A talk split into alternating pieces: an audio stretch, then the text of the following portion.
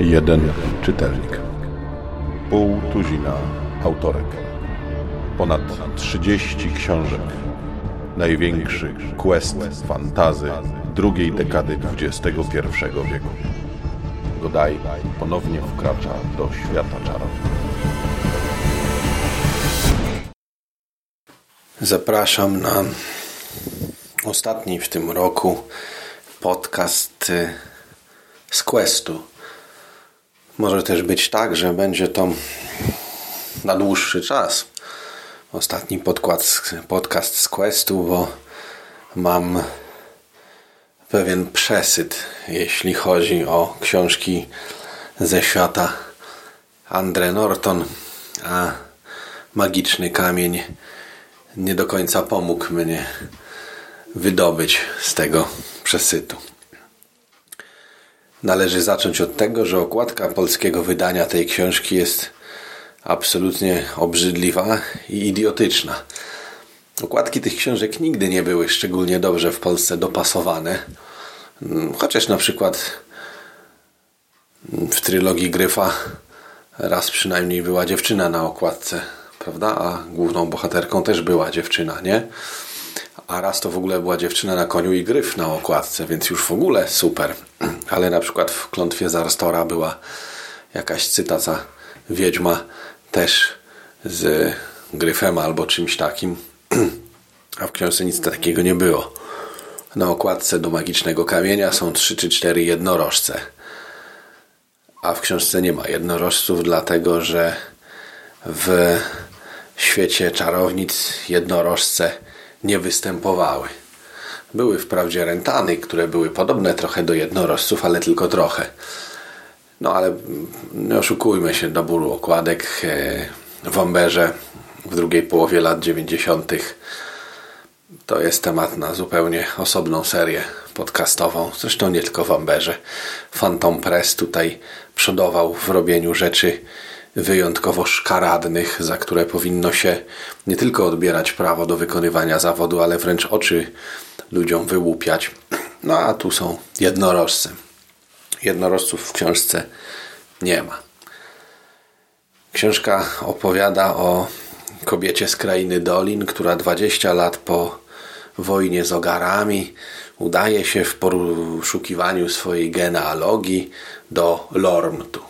Ogólnie rzecz biorąc, 20 lat po wojnie z Alizonem, to tam ta kraina Dolin i cała reszta to tak z tym Estkarpem nieźle sobie żyje, handlują, srandlują, sulkarczycy, ci co przetrwali upadek sulkarkip, pływają w tej z powrotem.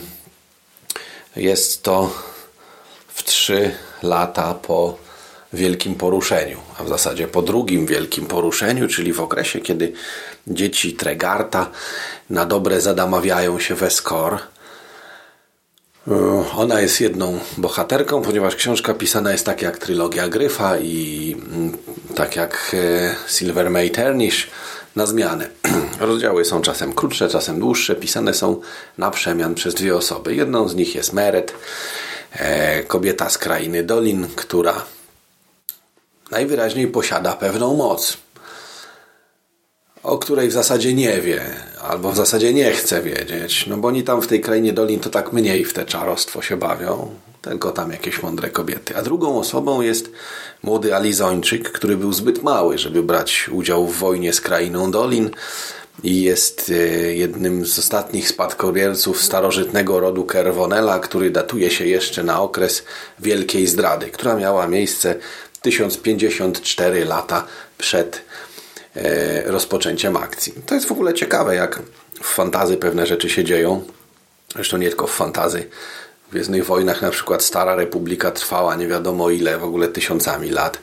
Tutaj konia z rzędem temu, kto byłby w stanie wyprowadzić swój rodowód do e, roku tysięcznego już nawet nie mówmy, że wcześniej, do 966, a oni tam w tym Alizonie, baronowie, w tych swoich liniach mioty i szczenięta liczą właśnie od dnia wielkiej zdrady. Okazuje się bowiem, uwaga, spoiler, że Alizończycy jak y, absolutnie cała reszta tego dziadostwa, chyba z wyjątkiem Karsteńczyków, przybyli na wschodni kontynent świata czarownic przez bramę, przyprowadzeni przez dwóch adeptów. Stąd liczą czas od zdrady adeptów, bo oczywiście potem wszystko nie poszło do końca tak. O tym, co poszło nie tak, opowiada właśnie historia Meret i młodego Alizończyka z rodu Kerwonela, którzy w dodatku, uwaga, spoiler, okazują się w pewien pokrętny, magiczny sposób spokrewnieni. Rzecz czytało mi się z początku bardzo źle. Może dlatego, że pierwszy rozdział to jest pamiętnik starej kobiety, która pisze e, listy do swojego niedoszłego narzeczonego, który zginął w wojnie 20 lat wcześniej. I jest to takie straszne. Potem e, ten Alizon, to, że część akcji dzieje się w Alizonie, to podobno, e, podobnie jak Duke's Ballad rozgrywająca się w Karstenie. Tam no, jest pod pewnymi względami atrakcyjne. ale nie aż tak. E, stanowczo Lynn McConchy, która pisała e, tamte poprzednie powieści, radzi sobie dużo lepiej z pisaniem. Pani Mary Schaub, która napisała tę powieść pod redakcją Andre Norton, no bo to chyba nie ma się co oszukiwać, że to Norton napisała coś, tylko w pewnym momencie zaczęła franczyzę po prostu rozdawać, firmując swoim nazwiskiem i redakcją. Zresztą to całkiem naturalne. Ja też jestem wymieniony w książce Dominiki Węcławek, wprawdzie nie na okładce, ale na stronie tytułowej jako twórca świata. Pani Schaub y, nie pisze źle, ale pisze trochę drętwo i nie zawsze to wszystko trzyma rytm i nie zawsze to wszystko jest w ogóle interesujące. I najogólniej rzecz biorąc, magiczny kamień znowu jest to cudowny artefakt, quest y, od zera do bohatera. Ktoś, kto nienawidzi czarów, odkrywa w sobie magiczną moc i starożytny adept mm, i walka dobra ze złem. Przy czym książka kończy się jakby bez rozwiązania. Następuje ekspozycja, domknięcie, wyjaśnienie tajemnicy, ale tak naprawdę walka dopiero będzie się zaczynać. I myślę, że pewien sposób. Jest to przygrywka do późniejszego, kończącego cykl w Polsce wydanego jako dwa tomy utworu Zamknięcie Bram. Warding of the Witch World, a po, po naszemu to było Zamknięcie Bram i coś tam, coś tam świata czarownic, magia, czary, czarostwo, nie wiem, jakieś coś, czy tam zabezpieczenie, czy nie wiem. Faktem jest, że jest to dziewiętnasta powieść ze świata czarownic, jaką przeczytałem w tym roku, tym samym zamykając dwa pierwsze cykle. Cykl Estkarp, który w większości dzieje się w Eskor i cykl Halak, który faktycznie w dużej mierze dzieje się w krainie Dolin, choć nie tylko. I na razie, jeśli chodzi o Quest, to te 19 książek, stanowiące już ponad połowę, bo w sumie wszystkich jest 30 6 albo 7, licząc ze zbiorami opowiadań. Więc mam dobry, dobre kopyto. Na razie y, chyba przerwa. Na razie chyba jakieś więcej zwykłych rzeczy. Trochę muszę skończyć Lema astronautów, którzy są okropni, no ale doczytałem już do połowy, szkoda porzucić. Czytam też y, Kroki w nieznane, które dla odmiany są świetne. Zwłaszcza, że pierwszych tomów nie miałem okazji czytać. Kolejne tam gdzieś dalej to mm, jakieś prawie 15 lat temu w wojsku czytałem, bo były w bibliotece.